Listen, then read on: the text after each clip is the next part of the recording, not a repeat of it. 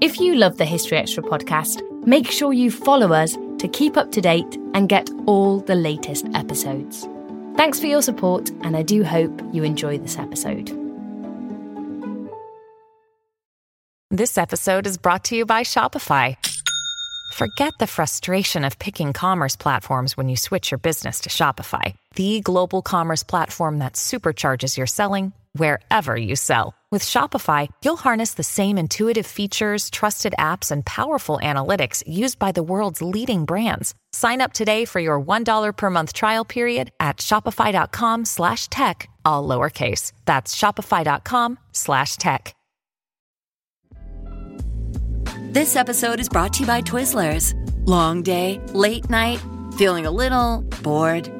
Twizzlers is the ultimate sidekick for any moment of the day, no matter what kind of day you're having. The perfect level of sweet and a fun excuse to sit back and relax. Unwind with Twizzlers. To buy now, visit Hersheyland.com slash Twizzlers.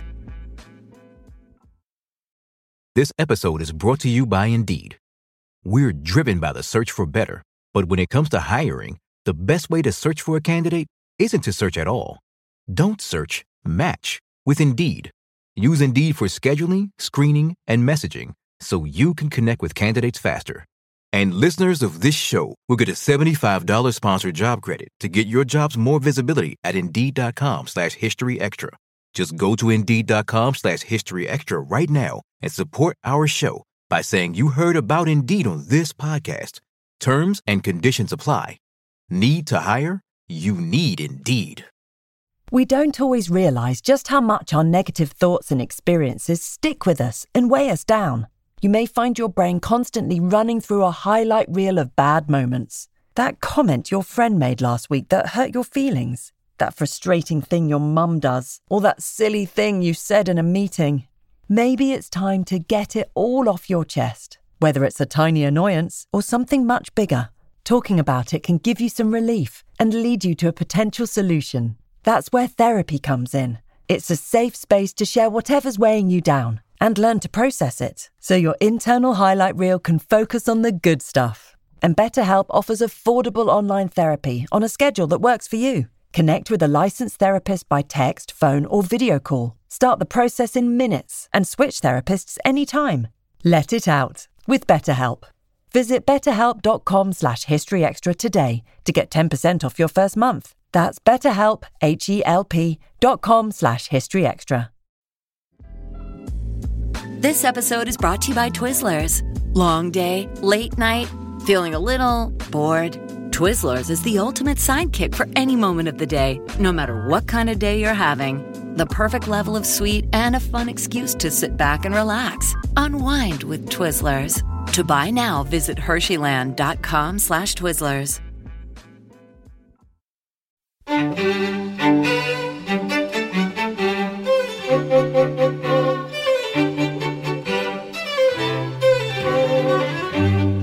and welcome to the History Extra podcast from BBC History Magazine, Britain's best selling history magazine.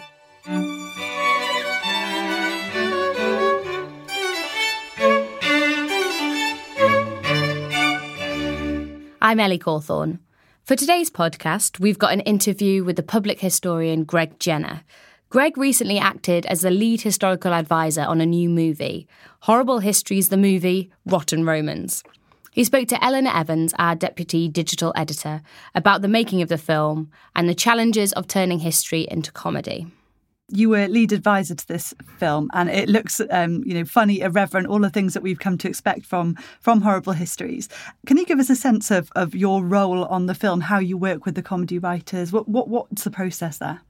Yeah, it's um it's really interesting. So I've I've worked on the TV show for 11 years, and so going into making a movie um, is similar in some ways, but really different in others. Because first and foremost, you have to find a single story. You know, you're not doing a sketch show where you jump around every two minutes.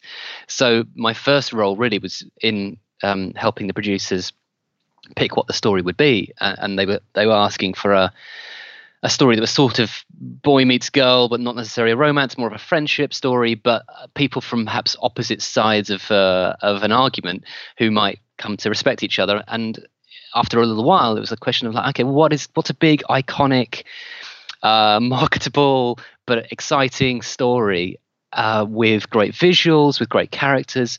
And it's like, okay, well, Boudica, Nero, that feels like a really good bit of global history, but it is also part of our history in the UK.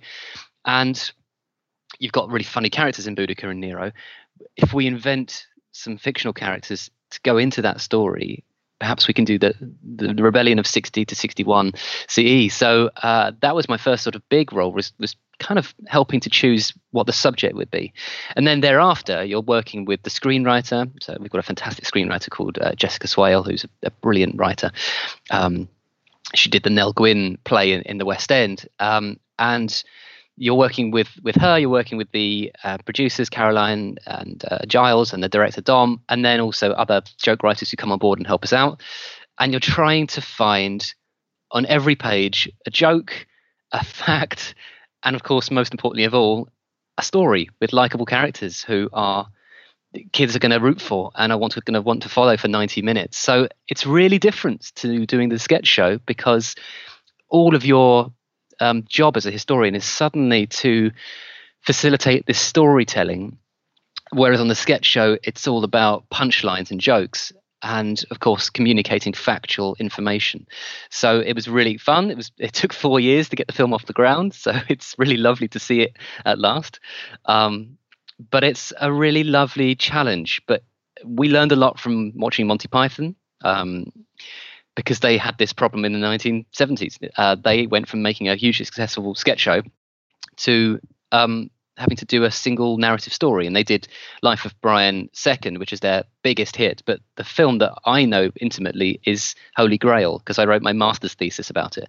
Uh, I was a medievalist uh, initially before I became a sort of jobbing, does a bit of everything historian.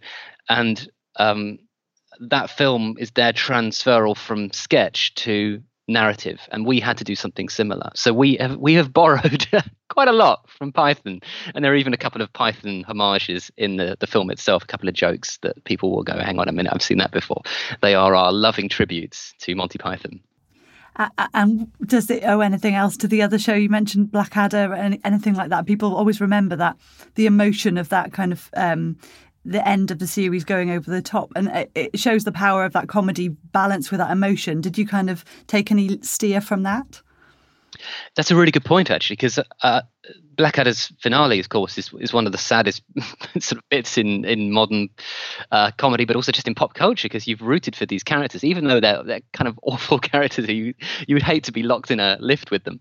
Um, their their death is is this deep trauma. And of course, in our film, we're talking about rebellion and war, empire and conquest. There are big battle scenes which you can't really do for kids, you know, with violence and gore. So we, the big battle of Watling Street is a sort of combination of a kind of rap battle, hip hop, dance, and um, and sort of fighting without blood you know so there is there's jeopardy but you can't do the really nasty stuff but actually you're right there's a the surprising thing about making a film actually is that you have to invest your film with heart and, and warmth. And characters that you like and root for and or baddies that you're booing and our two lead actors Sebastian Croft and uh, emilia jones who are fantastic and they are friends in real life. They have this amazing chemistry. And as soon as they're on screen together you just you're rooting for them. So it's really really lovely. Um, but there is definitely this sense that uh, what makes comedy profound sometimes is is the jeopardy of what goes wrong, what what could possibly go wrong for the characters we're rooting for. You know, we can laugh all the way through at all the stupid jokes, and there are loads of toilet jokes in there, and you know all the things that kids love uh, that you'll know from the horrible history sketch show. But at this point, when you uh, step across to making a movie, you've got to ensure your characters are uh, likable and followable, and that you're rooting for them, and that when they're in danger, you're genuinely worried for them. So uh, that was a real challenge, but I think we pulled it off. You mentioned there, obviously, there are certain topics you you can't address for for children, you know, gore and and really brutal battles and that kind of thing. But talking yeah. about um, kind of comedic approaches to history or pa- parody of history or, or, for, for adults is there any subject is there a, is there a line there that you just can't cross that, that or is everything up for grabs that's a really great question. I um I made a documentary for Radio 4 Extra uh, at Christmas asking this this question actually, and I, I, was interviewing people like Stephen Fry and so on, talking about history and comedy. Why do com- um, why do comedy writers find history so interesting? And we talked a lot about Blackadder, of course. Um, and there are, in theory, no subjects that are off limits because comedy is transgressive. Uh, the point of comedy often is to find humor in things that are quite dark and macabre or um, are uh, you know n- not the sort of thing necessarily unless you can find a way in. But there are definitely things that we have looked at on horrible histories and gone well how do we, how would we even start to do that? And I mean, the holocaust is certainly one of them. You know we we looked at it because it's such an important piece of history. And of course holocaust denial is such an insidious scourge that we have to combat. But there's just no funny way in really. And, and i lost family in the holocaust. I was um, sort of quite felt very passionate we should be looking at it and trying but in the end there's just no joke on it. And there are certainly elements of the history of slavery the, um, the history of of empire where you have to be really careful in your jokes because the the legacy of empire, the legacy of slavery, the legacy of um, institutional violence against entire civilizations, entire continents, you know, by the British Empire or, or various global empires is you, the legacy still there right now, and it, you can't be making jokes about it. And if you do do jokes, you've got to be really careful. So there's, in theory, there is no subject that is off limits provided you can find the right joke. But that's always the challenge, and sometimes the right joke just doesn't quite arrive. Are you able to give us any examples of, of, of that, or you know where where something just wouldn't have worked? Um, yeah, I, I, I think there have been attempts to look at you know it's it's challenging. You you look sometimes at say um, Oliver Cromwell, and and we did an episode about him, and he's such a contested figure um, particularly in Ireland, of course. And th- the moment you sort of open that box, you're immediately going, "Hang on a minute, there's no comedy here, really. Um, there's no jokes here." And and of course, you know, a show for children, it, it's it's much more of a challenge to to find the humor and slapstick. But when you're talking about you know horrible atrocities and slaughters, way harder to do that. And I think, yeah, in in that regard, the, the Cromwell episode we did we didn't look at his campaign in Ireland because as soon as we did, it destabilized the entire episode. And uh, I would certainly like to try again uh, another time uh, and see if we can come back at it. But in that particular episode, where the rhythm of the episode is so important, the, the other thing about comedy, of course, is it's all about rhythm. It's all about um, one sketch to the next sketch to the next sketch and a song and so on. And if you interrupt that rhythm, it destabilizes the whole episode and the thing falls apart. So sometimes you do a sketch and it just doesn't fit with the other sketches. It just it jars. It it stands out. Um, so you, you can occasionally do a sad sketch. You know, we did one about the Christmas truce in the First World War, which is quite somber. Um, but we are a high energy comedy show, and uh, as soon as you're dealing with um, slaughter and atrocity, it's really hard to to find the jokes there without sounding insensitive. It's obviously a great vehicle for getting people into these histories, these historical narratives. Um, but there are so many others these days, and obviously you're very active on Twitter. Um, and I wanted to ask, um, what role do you see social media playing? Well, obviously the, the humans behind it, the historians on Twitter, mm. amid current concerns of misinformation or concerns that history might be harnessed for uh, political purposes or you know misinformation campaigns or anything like that. What what role do you see um, Twitter holding there? That's a fantastic question. There is an enormous um, historical community on Twitter. If you want to go check it out, um, I follow literally thousands of historians on Twitter. I follow 9,000 people, of whom about 4,500 are historians.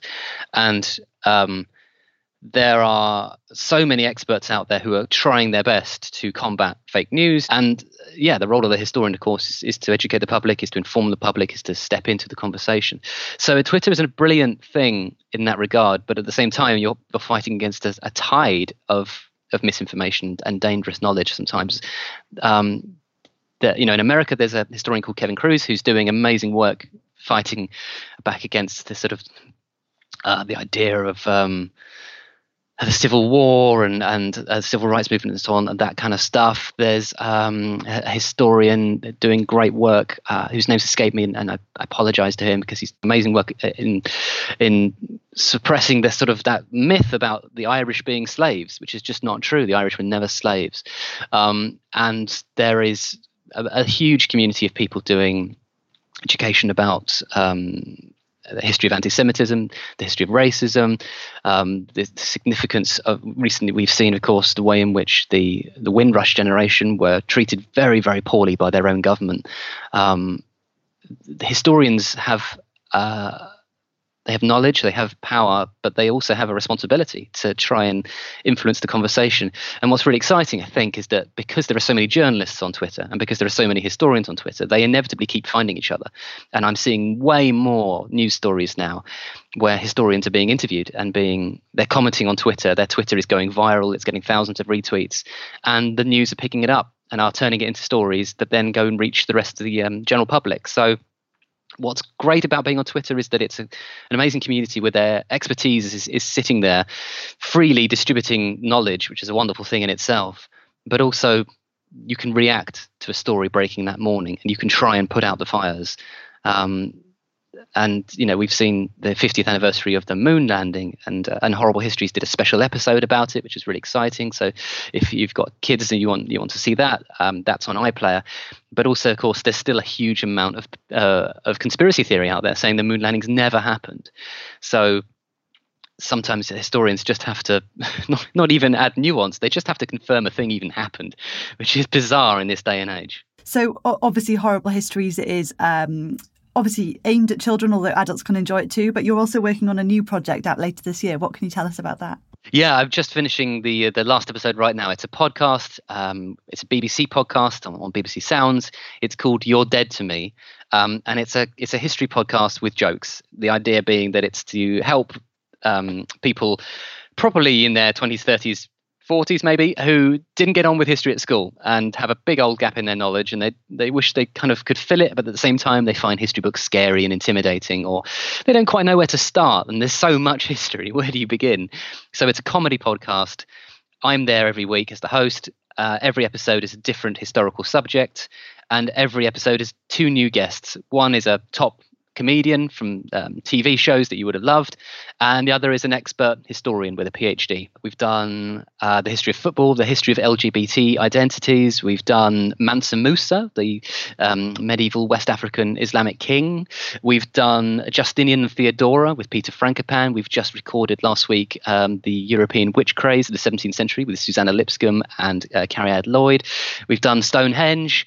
Um, the Spartans, the Aztecs. You know, we're really uh, jumping all over the place. Joan of Arc with Helen Castor. It's uh, it's really really funny and it's really informative because the ambitious thing that we're trying to do, which is very much what my career is all about, is rather than doing another history podcast where you just get two people in a room who've read one book, you get a proper expert in who studies this for their career. You get someone in who's a professor or they've got a PhD, but then you put them in a room with a comedian who knows nothing, who's funny and who's curious and who's intelligent. And the two of them have a lovely chat, and we race through all the stuff that you need to know about that subject. So uh, I'm really proud of it because it's both funny and amusing, but also you come away with a really high level of knowledge. And actually, a lot of the people who've listened to it who have history degrees have come to me and said, hang on a minute, this is, I didn't learn this at school and I didn't learn this at university.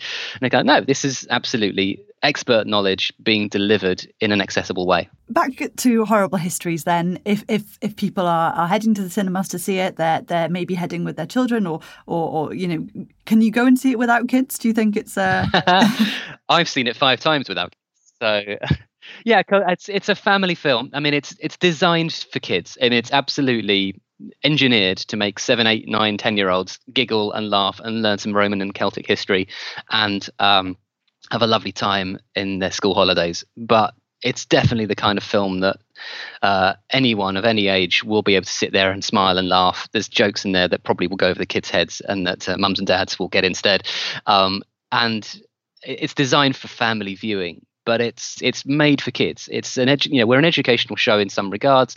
We're a comedy show mainly, but we're trying to get kids to fall in love with history, to to see history as a subject that they can pursue in their life as hopefully a GCSE, maybe an A level, maybe even study at university. But ultimately, we want kids to grow up enjoying history books, enjoying history podcasts, enjoying the very notion of history, going to stately homes or National Trust properties at the weekend. So the film is made for for young kids to have a brilliant time. But I uh, I promise you that if you go without kids, you're still going to have a lovely time as well. And could you maybe leave us with a particular fact, maybe, or or just something surprising from the film that's really going to you reckon is going to really hit the note with audiences? That's just just pure history fun. Um, that's that's a great question. I think the one thing that everyone's like, is that is that true? Is the um, right at the end of the film, Emperor Nero uh, and actually, it's a scene where I'm making a cameo alongside him. So I play Nero's historian, which is an in joke that nobody's going to get, but my mum is very proud. Um, he wears um, emerald sunglasses. He puts on these two green emerald sunglasses and, and walks out into the sunshine. Uh, and that is based on historical reference. We're not quite sure about the sunglasses element, but he apparently used to hold up emeralds in front of his eyes when the sun was bright to stop the, the sunlight making his eyes squint. So the idea of uh, 2,000 years ago, nearly 2,000 years ago, uh, a Roman emperor essentially using sunglasses or something similar to refract the light and protect his eyes uh, is quite a fun thing that you wouldn't really expect. So that's in there, and people who've seen the film keep coming up to me and going, "Is that true?" And I go, "Yeah, it's you know it's mostly true. It's we've obviously made it funny with the sunglasses thing, but it's." It is essentially sunglasses, but there are loads of facts in there about Roman engineering, uh, about how Romans told the time. So that it's it's packed with historical information, but it's smuggled in with jokes. That was Greg Jenner. Horrible Histories, the movie, Rotten Romans, is out now in the UK and Ireland. For more weird and wonderful history content, including a ton of material on the Romans, head to our website. You'll find us at historyextra.com. Thanks for listening. Today's podcast was produced by Ben Hewitt and Jack Bateman. We'll be back on Thursday when I'll be speaking to Gill Bennett about the Zinoviev letter.